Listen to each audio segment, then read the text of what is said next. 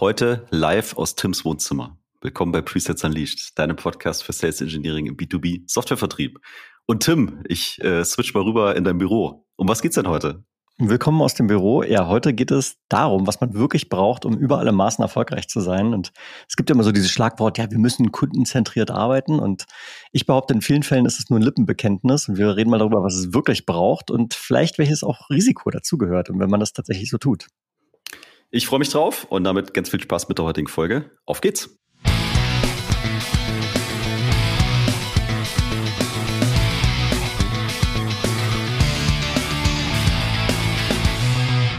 Ich bin Tim. Ich bin Jan. Als Presales-Experten mit über 25 Jahren Erfahrung helfen wir SaaS und IT-Firmen, ihre Presales-Performance zu entfesseln. Für höhere Winrates, begeisterte Kunden und mehr Spaß in deiner Rolle. Mein Lieber, bevor du jetzt hier mit deinem äh, perfekt geskripteten Skript sozusagen uns die neueste Podcast-Folge um die Ohren haust, muss ich mal loswerden, was eigentlich am 13. Dezember 2023 passieren wird. Wir beide werden nämlich ein, darf ich Webinar sagen? Wir werden ein Live-Event machen. Äh, wir werden ein Live-Event machen. Den Link und alle Informationen dazu steht natürlich in den Show Notes. Überraschung, es geht um Discovery. Wir werden einfach mal fünf geheime Hacks rausballern wie auch du dein Discovery Game in Zukunft noch verbessern kannst. Wir würden uns freuen, wenn du dabei bist. Also fleißig hier in die Show Notes gucken, Link anklicken und auf Registrieren klicken und dann bist auch du dabei am 13. Dezember. So, mein Lieber, zurück zu dir ins Büro. Also für alle, die den Witz vielleicht nicht verstehen, Jan ist bei mir zu Hause und sitzt gerade im Wohnzimmer mit meinem alten Mikrofon und recordet und ich sitze in meinem Büro, weil wir uns jetzt dazu entschlossen haben, die Audioqualität hochzuhalten. Und dafür sind zwei getrennte Mikrofone einfach besser. Und wir brauchen noch so ein Schaltpult, ne? das wäre der Next Level. Äh, mal gucken, ob wir das vielleicht nächstes Jahr mal einrichten können. Dann können wir auch nebeneinander sitzen.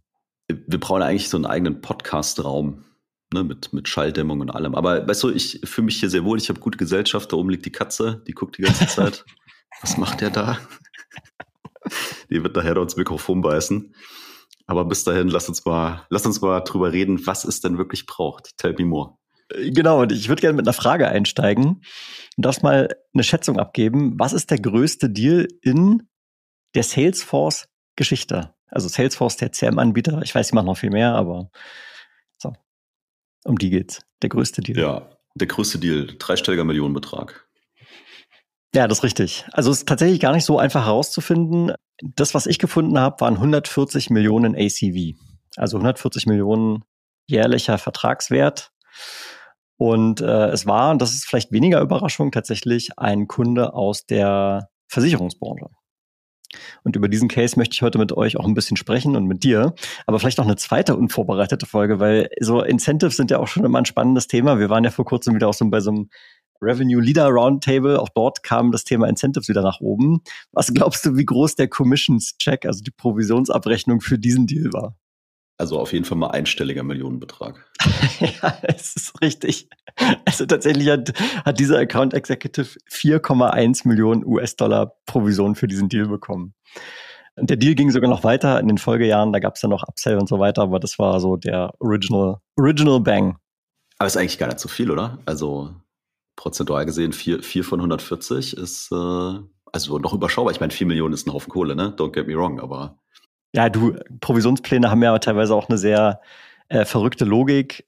Es ist eine Menge Geld, aber ja, fair enough. Ne? Also ich habe auch schon von äh, Incentive-Plänen gehört, da hast du teilweise 10% bis zu 20%, wenn du in deinem Accelerator drin bist. Gut, 20% von 140 wären jetzt noch deutlich mehr als 4 Millionen. Aber okay, also Ja, das, das wäre nämlich, so am nämlich 28.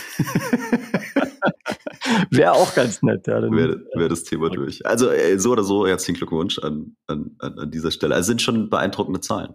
Ja, genau. Das ist auch ein Deal, man muss dazu sagen. Ich glaube, der war aus 2012 oder sowas. Da habe ich auch Quellen dazu gefunden. Vielleicht gibt es seitdem auch noch einen größeren Deal, aber das ist so die Größenordnung, in der wir uns hier bewegen. Aber was eigentlich wirklich spannend ist, meine die Zahlen mal beiseite, ist, wie eigentlich dieser Deal zustande gekommen ist. Und jetzt ist damit auch ein bisschen der Kreis geschlossen zu, zu der Folge hier, weil wir nämlich sagen, ja, nur ein Prozent beherrschen diesen Skill. Und was hier passiert ist, um diesen Deal abzuschließen, ist wirklich, also ich finde es inspirierend. Und da gehen wir mal rein. Und tatsächlich habe ich zwei solcher Geschichten mitgebracht. Also erst Geschichte eins, Geschichte zwei und gehen da mal rein. Da zeichnet sich aber ein gewisses Muster ab. Hm. Bevor du in deine Geschichten gehst, äh, ich glaube, wir müssen der Vollständigkeit halber noch sagen, alle Zahlen heute ohne Gewehr. Ja, das wäre. Ist, ist, wie bei, ist wie beim Lottospielen, ne? Alle Zahlen ohne Gewehr. Ich habe aber tatsächlich für, für, für, beide, für beide Geschichten habe ich äh, Quellen gefunden, die werden wir auch verlinken. Also das ist, das ist schon fair. Also nach bestem Wissen und Gewissen, äh, am Ende geht es auch gar nicht so sehr um die Zahlen, sondern um das, was da passiert ist, um diese Deals zustande zu kommen, was dann für uns auch äh, lehrreich sein kann. So. Und jetzt, jetzt baue ich das mal so ein bisschen auf. Also lass uns mal erstmal über diesen Salesforce-Deal sprechen. Da ging es, wie gesagt, um ein Unternehmen aus der Financial Services Industrie. Das war eine Versicherung, amerikanischer Deal, whatever. Und äh, die Situation war also wie folgt, dass der Account Manager, der diesem Kunden zugewiesen war, der war recht neu auf dem Account. Und wenig überraschend, auch das durfte ich in meiner eigenen Vergangenheit schon spüren. Teilweise arbeitest du dann so an Deals in Industrien, wo du eigentlich überhaupt keine Ahnung hast. Also ich bin ja eigentlich ausgebildeter Ingenieur, also Elektrotechnik und Informatik habe ich studiert. Und dann auf einmal redest du mit so einem Chemiekonzern und dann redest du auf einmal mit so einem Maschinenbauer und dann redest du auf einmal mit einer Versicherung. Ich habe ja inhärent von, von mir heraus, aus der, meiner Ausbildung heraus, überhaupt gar keine Ahnung von Financial Services. Und bei dem war es also ganz genauso. Jetzt keinen großen Plan von Versicherung und auch keine Historie in dem Bereich. Er war so eigentlich erstmal ziemlich naiv, was die Industrie angeht. Wie war das für dich so als Ingenieur?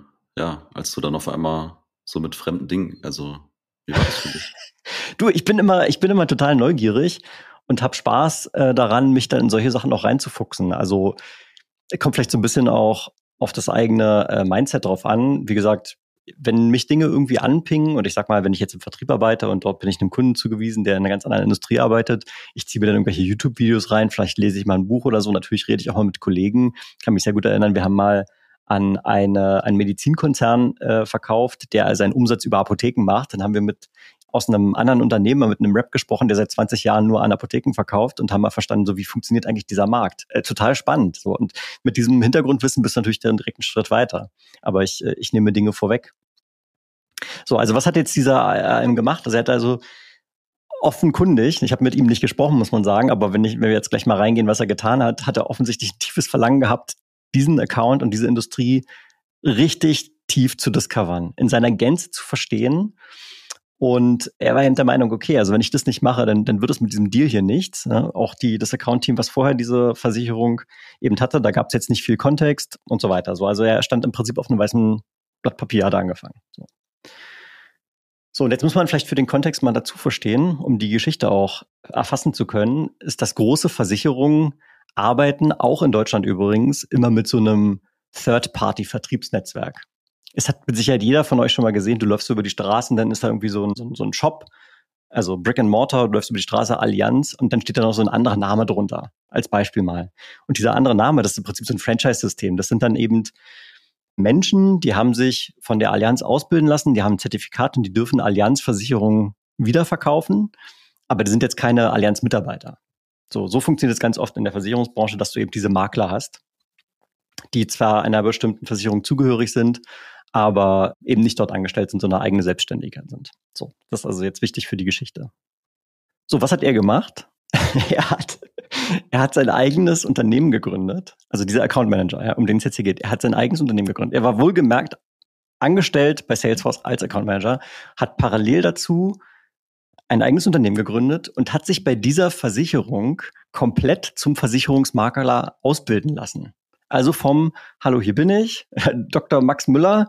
Ich möchte gerne eure Versicherung makeln. Sowas, wie sieht denn euer Onboarding-Prozess aus? Er ist dann komplett durch die internen Schulungen gegangen, durch die externen Schulungen gegangen, hat dort seine, sein Unternehmen angemeldet und hat auch die Regulatorik natürlich verstanden, die natürlich gerade im FinSurf-Bereich immer wieder eine Relevanz hat und hat im Prinzip dann angefangen, dort in Teilzeit diesen Maklerjob zu übernehmen. So, und jetzt hat er aber nicht nur das gemacht, weil er sagte, oh, ich brauche vielleicht noch ein bisschen extra Kohle, weil das war gar nicht sein Ziel. Sein Ziel war, eben genau zu verstehen, wie läuft dieses Onboarding ab? Wie sieht der Alltag aus von jemandem, der dort Makler ist, der mit den Kunden spricht und wo läuft's gut und wo läuft's nicht gut, weil er hat im Prinzip über die gesamten Onboarding-Prozess hat er einfach komplett mitgeschrieben. Alles, was gut lief, natürlich auch alles, was schlecht lief und hat somit alle Ineffizienzen am eigenen Leib gespürt. So. Irgendwelche analog-digital-Brüche im Prozess, lange Wartezeiten, wo er irgendwie zwei Wochen warten musste, bis irgendwie eine Rückmeldung zurückkam. Kunden verwalten, anlegen und so weiter. Papierprozesse hast du ja teilweise auch noch. So, und das, er hat das praktisch seitenlang zusammengeschrieben wie so eine ausführliche Hausarbeit oder wie so eine, wie so eine Diplomarbeit, die du, die du irgendwie im Studium ablegst. Und äh, als er dann gesagt hat, okay, ich bin jetzt auf einem guten Stand, dann hat er das in eine Zusammenfassung gepackt und hat im Namen von dieser Maklerfirma, die er gegründet hat, an den CIO von dieser Firma einen Brief geschrieben. Hat gesagt, hallo, ich bin, ich bin Makler bei Ihnen. Mir sind diese Dinge aufgefallen. So, und natürlich bist du da in einer einzigartigen Situation, um genau alle Probleme perfekt aufzudecken. Und also das war im Prinzip der Anfang von dem Deal. Wie es dann weitergeht, habe ich jetzt in dem, was ich recherchieren konnte, nicht herausfinden können. Aber das war im Prinzip der Start, wie er seine Discovery angegangen ist. Und am Ende kam dann tatsächlich eben dieser, wie schon erwähnte, 140 Millionen ACV-Deal bei raus. Über 1000 Menschen im Vertrieb und Presales von Unternehmen wie SAP, Salesforce oder LinaX profitieren bereits heute vom Disco Deck. Mit den 60 wichtigsten Fragen rund um Compelling Event, IT-Stack, ROI und fünf weiteren Kategorien bringt es deine Discovery auf die nächste Stufe. In Kürze wird das Disco Deck auch auf Deutsch erscheinen. Um dich automatisch über die finale Verfügbarkeit benachrichtigen zu lassen, gehst du einfach jetzt auf discodeck.shop und trägst auf der Discodeck Produktseite deine E-Mail-Adresse ein. Den direkten Link findest du auch in den Show Notes. Vielen Dank für deinen Support und jetzt zurück zur Folge. Weißt du, wie lange das äh, gedauert hat? Also weißt du, wie lange der Sales Cycle war? Nee, habe ich leider keine Informationen dazu. Also ich würde mal auf viele Monate tippen. Muss, ne? Also ich meine, ohne jetzt selber irgendwie Makler zu sein, wenn du dich da anmeldest, also das wird einfach, das, das wird eine Zeit dauern, ne? Also das ist ja ganz klar. Ja, noch interessanter, ich, und das werden wir natürlich nicht rausfinden, wir können nur mutmaßen, weil wir den Kollegen nicht im Podcast haben. Aber was hat den denn dazu getrieben, das zu machen? Ne? Also da müssen ja ganz viele Denkprozesse abgelaufen sein. Also man könnte ja klassisch hingehen und sagen, ja geil, ich bin jetzt hier der Account Manager von äh, für wen auch immer, ja, Versicherung ABC. Und jetzt versuche ich mich mal da reinzuwühlen in die Organisation. Der Vorgänger hat noch so ein paar Kontakte, die rufe ich mal an, da frage ich mal so ein bisschen, mach mal Discovery und dann fahren wir da mal hin und machen mal einen Pitch und vielleicht passiert dann irgendwas. Also ich glaube, dass diese, die, diese Affinität dann sich das anzutun und diesen Aufwand zu treiben, schon irgendwie so ein bisschen Denkprozess erfordert. Und für mich wäre total spannend, ist er da alleine drauf gekommen? War das so eine Diskussion irgendwie im, im Team und so weiter? Also nur mal so ein paar Verdachtsmomente hier äh, auf, ja. aufzumachen. Wir werden es ja. nicht beantworten können, aber ich finde eben sozusagen dann die Konsequenz, da, da wurde über irgendwas nachgedacht und dann zu sagen, pass auf, wir fangen mal bei ganz Null an. Also wir, wir haben jetzt gar nicht die Absicht, Leute dazu discovern und zu interviewen, um dann einen Pitch zu machen und was auch immer, sondern wir gehen mal wirklich ans Eingemachte und durchleben das. Ne? Und wie du es gesagt hast, also nichts könnte dann authentischer sein, weil so du hast es selber erlebt, du hast dich ausbilden lassen, du hast gelernt, du hast dokumentiert und dann kannst du den Spiegel hinhalten in einer Qualität, die du ansonsten vermutlich nicht hinkriegen würdest. Ich stelle mir aber gleichzeitig auch vor, dass äh, irgendeine Abstimmung muss es gegeben haben intern äh, mit, mit Salesforce, weil das ist ja auch ein zeitliches Commitment, was der Mensch da eingeht. Vermutlich hat er auch Ziele und irgendwie ein Dashboard und, und, und Deadlines und keine Ahnung. Aber ich finde es einen absoluten bold Move, ne? Und dass es dann am Ende halt so ein riesen Deal wird, ist ja, ist ja umso schöner, aber das ist schon, also absolut Next Level. muss, muss man sagen. Absolut, ne? Und ich meine, wir, ich, ich habe ja noch meine zweite Geschichte gleich in, in petto, die ist vielleicht nicht ganz so krass, aber immer noch ziemlich krass. Da, da wird sich dann das Muster herauskristallisieren. Der Ansatz hat natürlich auch seine, seine Nachteile. Da gehen wir gleich drauf ein, wenn ich die zweite Geschichte mal erzählt habe. Ja, ich fand deine erste Geschichte war, war schon ziemlich geil und alle, die die Geschichte auch geil fanden, da würden wir uns sehr freuen, wenn ihr mal in euren Podcast-Player der, der Wahl reingeht und mal da so eine gute Bewertung für uns hinterlasst. Das hilft uns nämlich und dann merken wir auch, dass der Content, den wir für euch machen oder für dich machen, durchaus gut ankommt. Ja, und äh, deswegen wird Tim jetzt immer mehr solche geilen Geschichten mitbringen, damit ihr fleißig fünf Sterne Bewertungen vergeben könnt. Ja, weißt du, ich finde, wir dürfen den Aspekt, also das kommt ja in der zweiten Geschichte sicherlich auch nochmal raus, halt nicht außer Acht lassen. Da, da ist jemand, der hat einen extrem hohen Anspruch an die ganze Thematik an sich selber und der macht etwas, was du normalerweise nicht tun würdest, weil das auch vollkommen absurd ist. Stell dir vor, das geht schief. Jetzt habe ich mich sieben Monate zum was auch immer ausbilden lassen, jetzt ist da kein Deal. Ja, deswegen finde ich, wird der Ansatz ja nicht schlechter. Also ich bin mir sicher, die haben am Anfang sich schon viele Gedanken gemacht und gesagt, jo, das könnte sich lohnen. Und in Abstimmung mit allen anderen investiert es, ja. Und dann hast du natürlich einen, einen, einen absoluten, eine absolut außergewöhnliche Situation, in der du dich befindest auf einmal. Geschichte Nummer zwei. Die ist auch sehr spannend, weil hier handelt es sich um eine RFP-Situation. Und wir lieben ja alle unsere RFPs. Ausschreibungen. Love it! ellenlange Excel-Listen. Also ich weiß nicht, ob ich das schon mal erzählt habe. Der krasseste RFP, den ich, also wahrscheinlich wird sich der eine oder andere jetzt denken, was ist das für ein Luschi? Für mich war es krass. Ich hatte mal einen RFP, der hatte 1500 verschiedene Einträge in einem Excel-Sheet, die durfte ich dann einzeln beantworten. Ich glaube, es schon viel. Ist, also für mich war es der, der umfangreichste RFP, den ich hier hatte. Und wir haben da, äh, also wir haben das im Sinne von Divide and Conquer gemacht. Ne? Ich habe das mit ein paar Kollegen dann aufgeteilt.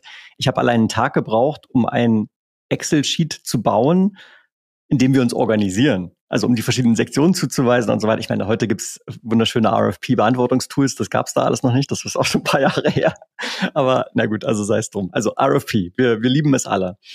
Hier habe ich tatsächlich noch ein paar mehr konkrete Informationen herausfinden können, weil diese Fallstudie, die wir dir jetzt hier vorstellen, die ist gut dokumentiert. Da gibt's auch einen schönen Artikel dazu, den wirst du auch in den Shownotes finden.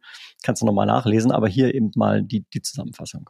Vielleicht noch für alle, also wir reden da immer so selbstverständlich drüber, ne? aber RFP Request for Proposal ja. auf Deutsch Ausschreibung, ne? mit dem Ziel, dass dann die verschiedenen Anbieter, die diese Ausschreibung erhalten, ein entsprechendes Angebot ähm, ab, abliefern sollen. Ja, ist nochmal ein guter Reminder. Ich habe schon lange auf meiner To-Do-Liste mal so einen One-Pager mit allen gängigen Akronymen im Pre-Sales mal aufzuschreiben. So ein RFP wäre auf jeden Fall meins, was da auch mit drauf gehört. Gut. Und du denkst, die passen auf eine Seite. Äh, ja. Schriftgröße 4. ja, fairer Punkt. Vielleicht muss ich da nochmal priorisieren.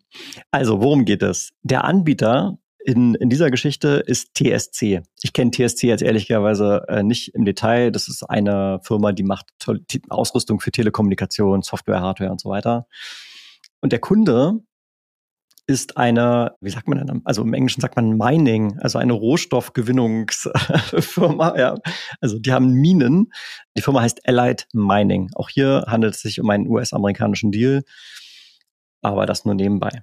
Also, du hast ja grundsätzlich, und das ist ja, äh, auch darüber haben wir sicherlich hier schon im Podcast öfter mal gesprochen, wenn du so Ausschreibungen so einfach mal so auf deinen Tisch bekommst, ohne dass du weißt, dass da eine Ausschreibung kommt und ohne dass du vorher mal mit irgendjemandem bei dem Kunden, der also die Ausschreibung jetzt macht, gesprochen hast, dann stellt sich immer schon so ein Moment ein, äh, also haben wir hier überhaupt noch gute Chancen? So, und genauso war es jetzt, also bei TSC, die haben also eine RFP auf ihren Tisch bekommen und hatten vorher mit Allied Mining nicht groß gesprochen. Und es gab tatsächlich nicht mal einen zugewiesenen Account Manager für Allied Mining, sondern die haben das einfach so ums Eck bekommen.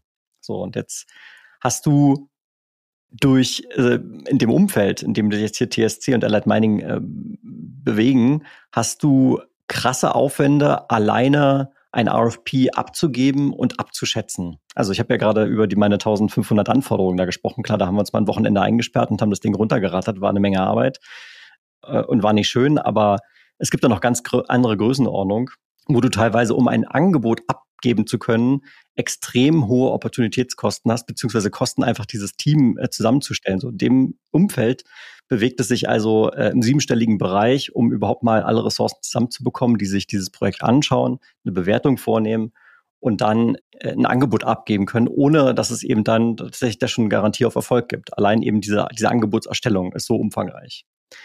In dem Maße im Softwareumfeld habe ich persönlich jetzt noch nicht gesehen. Wie gesagt, hier ging es auch teilweise um Hardware. Aber also das zeigt mal so ein bisschen die Problematik auf, weil mit jeder Ausschreibungsbeantwortung hast du ja äh, gebundene Zeit, gebundene Ressourcen und du musst immer die äh, Abwägung treffen, lohnt sich das oder nicht. So und sowas also auch hier in diesem konkreten Deal. Ja, also man muss ja sagen, die grundsätzliche Guideline bei RFPs heißt, heißt immer machen. Ne, weil wir freuen uns ja, wenn endlich mal jemand bei uns anruft und irgendwas vorbeischickt und wir einfach mal Arbeit haben. So. Also okay, Ironie off, ja, Sarkasmus off. Das ist ja schon mal finde ich ein, ein, ein geiler Move zu sagen, wir gucken uns das ganze Thema mal seriös an, wir bewerten das mal für uns intern und wir schaffen für uns selber Klarheit, was würde es bedeuten, wenn. So, du hast jetzt gerade gesagt, es würden extrem hohe Kosten entstehen und so weiter und dann muss ich es abwägen und dann muss ich aufgrund von den Parametern eine Entscheidung treffen. Und deswegen ist für mich jetzt natürlich spannend, was haben die denn damit gemacht? Ich muss jetzt noch eine Sache ergänzen, weil du das gerade so ironisch gesagt hast. Ich hatte mal einen Vertriebsleiter, der hat gesagt, wir antworten auf jeden RFP, weil das ist für uns Marketing. Wir wollen einfach sozusagen mit unserem Logo auf dem Tisch der potenziellen Kunden landen, damit die uns schon mal gesehen haben und wissen, dass wir überhaupt existieren. dass das mit extrem viel Aufwand verbunden wäre und dasselbe Ziel vielleicht auch anders erreichbar gewesen wäre. Darüber haben wir dann in dem Moment nicht gesprochen. Aber gut, das, äh, das hat mich immer sehr geärgert, tatsächlich, diese Argumentation, weil das ist so ein, naja, wie soll ich sagen, ein Totschlagargument. Ja, ist der noch Marketingleiter oder? der war Vertriebsleiter was. Und meines Erachtens ist es nicht mehr. Ich bin sonst sehr gut mit ihm zurechtgekommen, muss ich sagen, aber das, da hatten wir eine unterschiedliche Meinung. So, also was hat TSC jetzt hier gemacht? Sie haben sich gegen eine Teilnahme am RFP entschlossen, obwohl tatsächlich aufgrund, ich sag mal, der, der äh, Spezifizierung der Lösung sie grundsätzlich gesagt hätten, wir würden ziemlich gut passen hier. So, und jetzt ist ja der spannende Punkt, also was genau haben sie jetzt getan? Und es passierte folgendes. Sie haben einen Brief verfasst an den Kunden, an den potenziellen Kunden Allied Mining. Und den, äh, ich habe den jetzt mal übersetzt, der ist im Original auf Englisch. Ich lese den aber trotzdem mal vor, weil ich ihn wirklich sehr schön finde. So lautete der Brief. Sind nur fünf Sätze, drei Sätze. Wir schätzen es sehr, dass Sie uns die Möglichkeit geben, auf Ihre Ausschreibung zu antworten. Wir nehmen zur Kenntnis, dass Sie möchten, dass wir ein Angebot abgeben. Wir haben diese Gelegenheit in der Tat sehr ernst genommen und wir haben ein Team unserer erfahrensten Lösungsarchitekten und Projektmanager zusammengebracht, um die Ausschreibung zu überprüfen. Unsere Schlussfolgerung ist, dass wir das Gefühl haben, dass TSC tatsächlich sehr gut in der Lage wäre zu antworten, aber in diesem Fall bedauerlicherweise es trotzdem nicht tun können. So, das war der Brief. Was ich aber, wirklich sehr schön daran finde, ja bitte. Ja, dass da gar nicht drin steht, warum nicht. Richtig, genau, da steht nicht drin, warum. Sie sagen einfach, sorry, bedauerlicherweise müssen wir ablehnen. Kann Keine Begründung. Machen, ja, kann man machen. Und deswegen, also was du gerade gesagt hast, sie haben sich entschieden abzulehnen. So, wenn ich den Brief so höre, dann glaube ich gar nicht so dran, dass sie sich bewusst entschieden haben abzulehnen, sondern sie haben eher entschieden, wir gehen mal hier in eine ganz spezifische Kommunikation rein. Und dann gucken wir mal, was passiert. Ne? Und ich kann das gut nachfühlen. Ich habe das tatsächlich auch schon öfters erlebt, dass du gesagt hast, so eigentlich könnten wir denen helfen, aber so wie das hier aufgesetzt ist, ist einfach Kacke. So, deswegen brauchen wir irgendwas, also wir müssen irgendwie mal das Spielfeld verändern und dann auch Brief oder E-Mail oder Anruf oder was auch immer. Also das ist ja ein guter, eine gute Möglichkeit, Dinge zu überprüfen. Und in den Fällen, die ich jetzt für, von meiner Historie im Kopf habe, da, wo auf der Gegenseite tatsächlich das Interesse an einer Zusammenarbeit bestanden hat, ne, so, dann ging es auf einmal los. Ja, wie können Sie nur? Und das geht doch nicht. Und was soll der Scheiß? Und lassen Sie uns bitte sprechen. Und auf einmal war das Spielfeld ein anderes. Ne, so, was ist hier passiert? Genau das, wie du es beschreibst. Also es war natürlich schon auch eine Taktik, eine Taktik, die mit Risiko behaftet ist, weil jetzt hätte Allied Mining ja auch sagen können, ja, okay, jetzt kommt der TSC halt nicht, dann nehmen wir halt die anderen drei Futzel, die wir angeschrieben haben. Aber das ist eben nicht passiert, weil Allied Mining unbedingt wollte, dass TSC anbietet. So, und dann ist eben diese Kommunikation mal äh, gestartet. Es ist ja auch so absurd. Du hast ja bei diesen RFP-Situationen, also hier nochmal so aus meiner persönlichen Erfahrung, du hast ja, da kriegst du ja teilweise dieses Dokument auf den Tisch. Bei uns war dann immer noch das Schöne dabei, Du hast gesehen, wann dieses Dokument verfasst wurde und dann hast du es mal mit dem aktuellen Datum abgeglichen. Da hast du mal gesehen, ja, dazwischen sind schon zwei Wochen verbracht und dieses Ding ist in einem eigenen Unternehmen schon seit einer Woche rumgegeistert, bis es dann mal auf dem richtigen Schreibtisch gelandet ist, wo ich sage, Jesus Christ, ihr habt mir gerade zwei Wochen geklaut von der Möglichkeit, hier diese fucking 1500 Anforderungen zu beantworten. Schönen Dank auch. Äh, nettes Wochenende, ja. So, aber gut, das ist, noch, das, ist, das ist noch ein anderes Thema, ja. So, hier war jetzt eben genau der Punkt. Allied Mining wollte, dass TSC anbietet und ähm, hat natürlich sich dann äh, gewundert, hey, was geht hier ab? Äh, wir hatten ja schon gehofft, dass ihr darauf eingeht. Und TSC ist dann eben aktiv in die Kombination gegangen, hat gesagt, hey, also wir glauben, dass das hier nur von Erfolg gekrönt sein kann, wenn wir mal mit zu euch äh, eine Beziehung aufbauen, wenn wir da mal ins Gespräch gehen. Und diese Strategie hat dann äh, die Tür geöffnet und es kamen dann eben diese Gespräche mit Allied Mining zustande. Und TSC selber hat eben darauf, darüber argumentiert, dass sie eben ganz fundamentale Lücken im Verständnis vom Geschäftsgebaren von Allied Mining haben, die es eigentlich nicht ermöglichen, seriös äh, hier irgendwas anzubieten. So, und was ist jetzt passiert? Allied Mining hat gesagt, alles klar, das ist irgendwie nachvollziehbar. Was können wir denn tun? So, und was jetzt wirklich passiert ist, und das finde ich einfach so geil, dadurch, also wie gesagt, es ist eine Mining, äh, ein Mining-Unternehmen, da geht es um Rohstoffabbau und so weiter. Du hast ja, ich weiß, also ich durfte das bisher nur aus der Ferne mal sehen, beziehungsweise auf YouTube gibt's tolle Videos, wie so eine Mine aussieht. Ja, da kommt ja extrem schweres Gerät äh, zustande. Da geht's ja dann auch um Millionenbeträge. Also wenn du beispielsweise mal äh, zwei Stunden operativen Ausfall hast, dann sind ja sofort, äh, gehen die Kosten krass in die Höhe, je nachdem, welcher Rohstoff das natürlich auch am Ende ist. Aber äh, das, da kommen Zahlen sehr schnell zustande, das ist Wahnsinn. Und Allied Mining hat TSC es also erlaubt, mal diese Minen auch zu besuchen. So, da sind die an drei verschiedene Standorte weltweit hingefahren. Und in dieser Geschichte ist es noch ein bisschen schöner ausgemalt in diesem Artikel. Also es hat alleine drei Stunden gedauert, um überhaupt mal durch diese Security zu kommen. So, und da, da ist TSC natürlich auch so ein, so ein Licht aufgegangen. So, dann kriegst du so ein tiefes Verständnis, wie eigentlich dieses Geschäft funktioniert. Da stehst du da drei Stunden in der Security. Da gehst du auf diese Mine. Einmal um diese Mine rumzulaufen, dauert wahrscheinlich alleine drei Stunden, weil dieses Ding so groß ist und da diese Bagger zu, zum Einsatz kommen. So, also man kriegt so eine Vorstellung davon. Es wird irgendwie greifbarer. So, und, und dann eben genau auch dieser Punkt, was ich gerade schon gesagt habe wenn diese Mine da mal stoppt für eine Stunde, da hast du direkt einen Millionenverlust. Und auch solche Sachen sind ja dann auch für, ich sag mal, für eine Mehrwertargumentation. Das ist das Gold, was du brauchst, wenn du sagst, hier, unsere Lösung zahlt vielleicht auf dieses Problem ein und mit uns und so weiter. Also ich habe sofort einen Limbic Opener im Kopf, ne? Mining Company, das Gold, tief reingraben. ja, das kommt mal dazu. Super, ne? Da, da, da knallt es durch die Decke jetzt schon. So, also was, was ist passiert? Durch diese Besuche in, der, in, de, in, den, in den Minen hat natürlich TSC jetzt ein deutlich tieferes Verständnis von dem Geschäftsumfeld von Allied Mining bekommen, hat die Prozesse tiefer verstanden, hat äh, deren Probleme besser verstanden und hat es damit natürlich erlaubt, TSC in einer Art und Weise aufzutreten, die maximal kundenzentrisch ist, weil jetzt auf einmal verstehen sie, wie dieses Business wirklich funktioniert. So, und das hat jetzt in dieser konkreten Geschichte, da wurden jetzt, glaube ich, nicht so viele Zahlen genannt, aber dadurch hatte sich äh, tatsächlich dann der initiale Vertrag tatsächlich realisiert. Also TSC hat dann angeboten und TSC hat diesen Deal gewonnen und führte zu einer langfristigen Geschäftsbeziehung zwischen diesen beiden Partnern, wo sich dieser initiale Vertragswert sogar noch im nächsten Jahr verdoppelt hat und so weiter.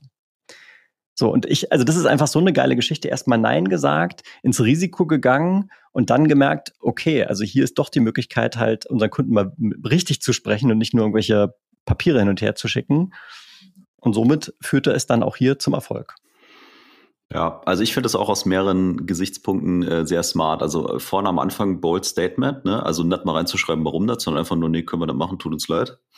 Also ich denke, äh, Taktik, ne? Und wenn die anderen sich dann melden, weißt du, okay, da ist echtes Interesse. Auch da, wenn sich dann keiner mehr meldet, dann weißt du auch alles richtig gemacht und die Millionen können wir können wir woanders investieren und dann eben diesen, und dann ist es ja schon so ein gemeinsamer Effort, ne? Weil jetzt haben beide Seiten mal auf Augenhöhe sich angeglichen, ja, wir brauchen tieferes Verständnis, komm mal in die Mine, check das mal aus, kriegt man Verständnis für alles, auch für die, also ich kann mir da vorstellen, halt auch für die Menschen und wie das so abgeht, weil das können wir uns als, wie wir jetzt hier leben, wahrscheinlich gar nicht vorstellen, wie es dazugeht in so einer Mine und was das bedeutet, da zu arbeiten oder auch wenn Dinge, äh, wenn Dinge schiefgehen. Und ultimativ der Schlüssel äh, zum, zum Erfolg, diese Relationship zu haben. Ja.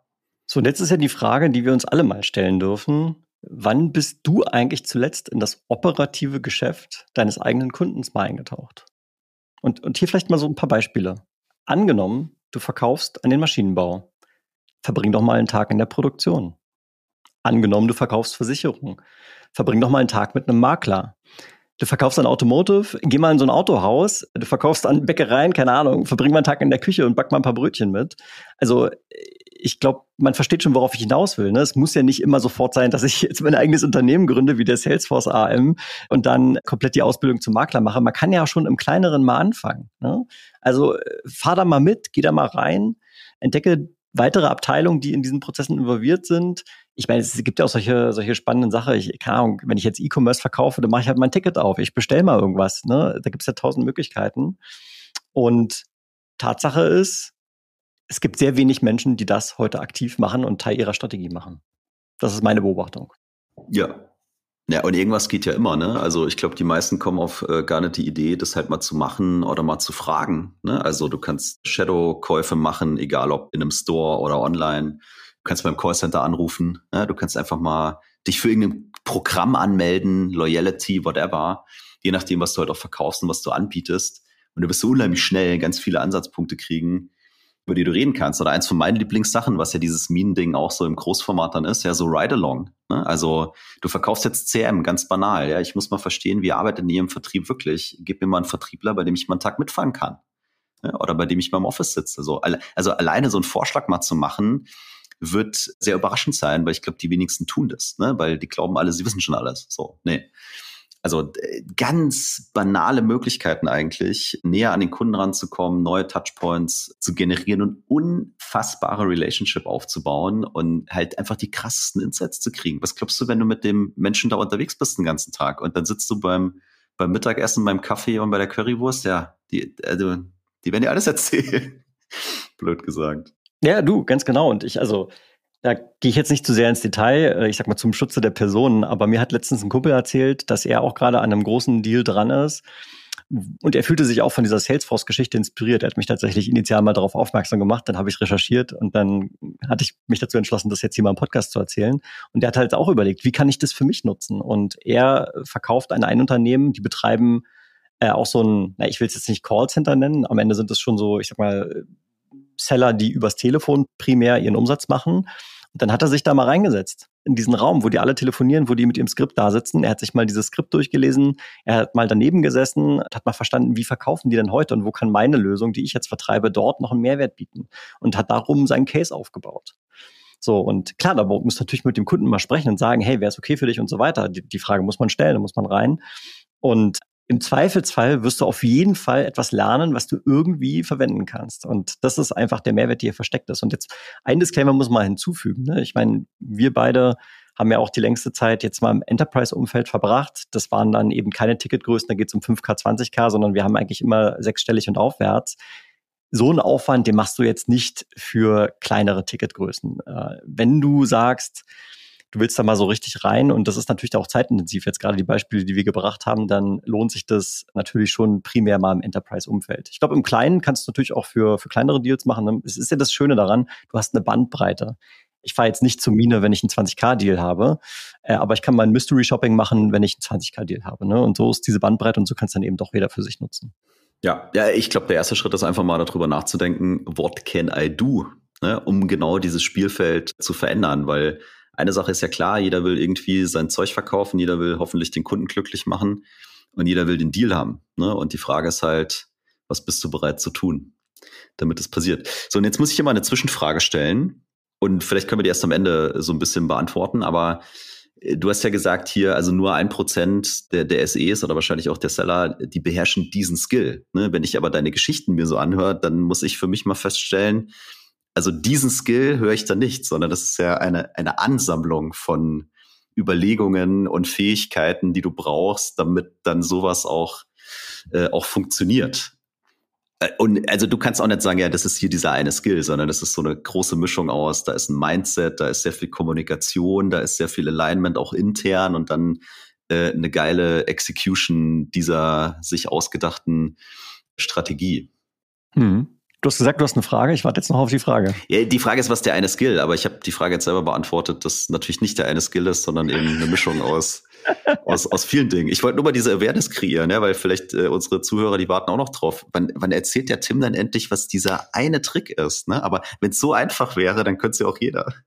Ja, du, ich glaube am Ende, was ich da insbesondere auch im Kopf hatte, war sowas wie Mut. Ne? Weil, weil es ja durchaus auch mal äh, Mut erfordert zu sagen, nee, ich mache das jetzt nicht. Es erfordert Mut zu sagen, ich melde mich jetzt da als Versicherungsmakler an und durchlaufe mal diesen, äh, diesen Weg. Und zwar nämlich genau darum, äh, weil das natürlich ein Zeitinvest darstellt.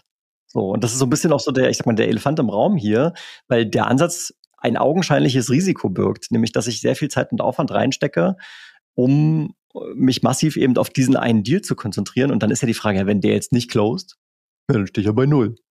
So. Hm.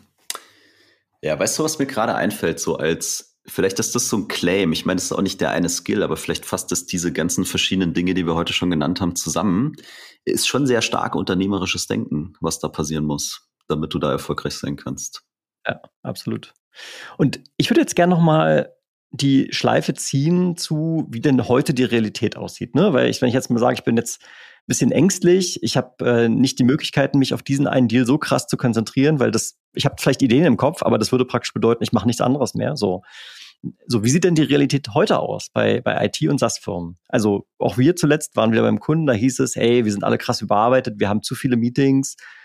Die, die eine Geschäftsführung hat gesagt, ja, hey, ich bin hier jeden Tag doppelt und dreifach gebucht in meinen Slots, nur mal um ein so ein konkretes Beispiel zu nennen der, der Konsens war da auch, und das ist auch meine persönliche Beobachtung, das raubt einem irgendwie die Kreativität, das raubt einem den Raum zum Denken, wenn man die ganze Zeit irgendwelche Meetings steckt, äh, auf vermeintlich da so vielen Deals gleichzeitig arbeitet und so weiter. Und mein Kalender bei Miro, wie gesagt, der war auch ziemlich überladen, muss ich sagen. Und ich habe dann für mich schon noch einen Weg gefunden, aber man muss da sehr aktiv gegensteuern, damit es äh, eben gut läuft. Und das gelingt vielleicht auch nicht jedem. So, und ich will mich jetzt gar nicht herstellen und sagen, ich habe hier die perfekte Lösung wie in der Tasche. Und ich glaube, da sind durchaus auch so ein paar systemische Ursachen. Ja? Als Vertrieb oder auch im Pre-Sales hast du ja durchaus da immer so deine zehn Bälle in der Luft, ja? im Sinne der Risikostreuung, weil wenn der eine Deal nicht kommt, dann habe ich noch neun andere in petto und so weiter. Und deswegen sage ich systemisch. Du hast ja auch immer diesen, diesen Druck auf Umsatz. Du hast den Druck auf der Pipeline. Und dann steckt natürlich diese verdammten Kennzahlen dahinter. Ja, ja, ist der Klassiker immer, habe ich in vielen SaaS-Companies gehört, ja, du brauchst immer dreimal deine Pipeline, äh, um auf dein Ziel zu kommen, weil unsere Winrate liegt bei 30 Prozent und ich sage, das ist eigentlich ziemlich scheiße. so. Also erstmal Winrate 30 Prozent ist eigentlich ziemlich armselig, bedeutet ja nämlich auch, dass 70 Prozent des Aufwands für die Tonne sind also die, die, beziehungsweise die Frage ist, was ist denn eigentlich unser Anspruch, dem wir da gerecht werden wollen?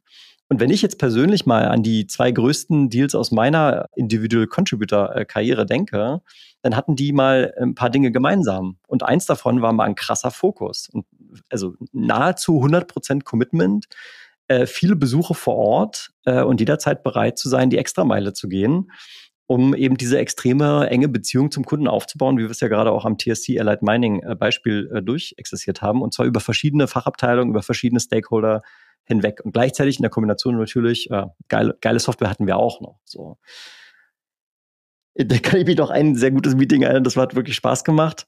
Da waren wir dann mit der IT im Meeting und dann haben wir so ein, ein bestimmtes Feature gezeigt Natürlich hatten wir schon einen Verdacht, dass es gut funktionieren würde. Und der Kunde danach meinte dann zu uns, also unser Champion meinte danach, ja, der Typ von der IT sei vom Stuhl gefallen, weil äh, die gerade dabei waren, selber sowas zu bauen. So und äh, sowas findest du halt nur heraus, wenn du tief, tief in die Discovery gehst. So und ich denke, die Frage, die man sich jetzt stellen kann, ist, wenn ich jetzt mit einer 30-prozentigen Winrate durch die Gegend laufe, und überall versuche so so ein bisschen äh, dem Ding zurecht zu werden. Wie würde sich mein Erfolg verändern, wenn ich sage, ich habe jetzt eben nicht meine zehn Bälle in der Luft, sondern vielleicht nur zwei oder drei und gehe da aber mal richtig Vollgas.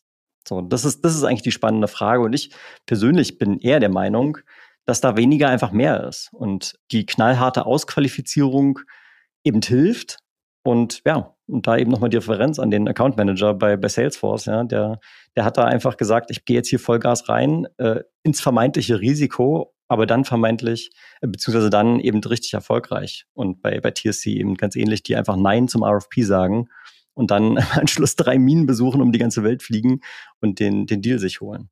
Also, das Cover so tief wie kein anderer. Und wir sind der tiefen Überzeugung, dass du hier halt Deals gewinnst oder verlierst in der tiefen Discovery. Das ist da so mein persönliches Fazit. Das gefällt mir. ich möchte für die, für die Zuhörer, möchte ich äh, kurz erzählen, weil du gerade so über KPIs hergezogen bist und dass da so Ziele gesetzt werden und so weiter. Also der Kollege, der bei uns, ja, also bei den SA Rockstars, die KPIs in die Excel-Liste ballert und mich dazu nötigt, jede Woche die Scheiße auszufüllen, ist übrigens der, der gerade gemeckert hat. Das stimmt. Das, das, ist, das, das ist hocherfreulich. Also lerne ich aber eine andere Seite von dir kennen. Und rein logisch, ich denke die ganze Zeit darüber nach, du bist besser in Mathematik als ich. Also nur weil deine Winrate 30 Prozent ist, heißt ja nicht, dass 70 Prozent von deinem Aufwand für die Tonne ist, weil es kann ja schon sein, dass viel Aufwand in diese 30 Prozent gegangen ist. So. Aber ich verstehe ja, natürlich deinen Punkt, dass du sagst. Äh, du kannst ja, wenn, also wenn das so ist, dann schmeiß auch die Deals direkt in der Qualification weg, wenn du sowieso schon weißt, du willst dich auf diese Deals konzentrieren. Und Absolut, darum, glaube ich, das also ist der das Punkt. Ist, ja, das ist der Punkt. Und das also Punkt. Äh, es ist natürlich eine Annäherung. Ne? Wenn ich 30% Winrate habe, dann bedeutet es ja auch gleichzeitig, dass ich offensichtlich irgendeine Form von Aufwand in diese anderen Deals stecke, weil ansonsten wären sie gar nicht erst in der Pipeline und dann würden sie in der Winrate-Statistik nicht austauchen. Denn wenn sie nach dem SQL würden sie schon rausfliegen. Klar, jetzt können wir in die Details gehen. Vielleicht ist das mal der Stoff für eine andere Folge, wie man diese KPIs aufbauen kann und wo ich eigentlich anfange, eine Winrate zu messen, ab welcher Sales Stage sozusagen. Aber das führt jetzt hier auf jeden Fall mal zu weit.